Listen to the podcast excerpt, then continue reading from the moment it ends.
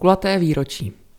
V polovině prosince si Příbram připomněla 120. výročí narození zdejší rodačky Hermíny Týrlové. Jako čtvrté dítě se 11. prosince 1900 narodila do chudé rodiny žijící na Březových horách.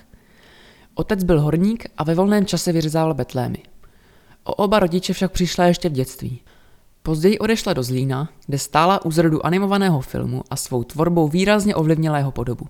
Při příležitosti kulatého výročí vytvořili žáci základní umělecké školy na náměstí Tomáše Garika Masaryka a základní umělecké školy Jakuba Jana Ryby v Rožmitále pod Třemštínem filmový snímek.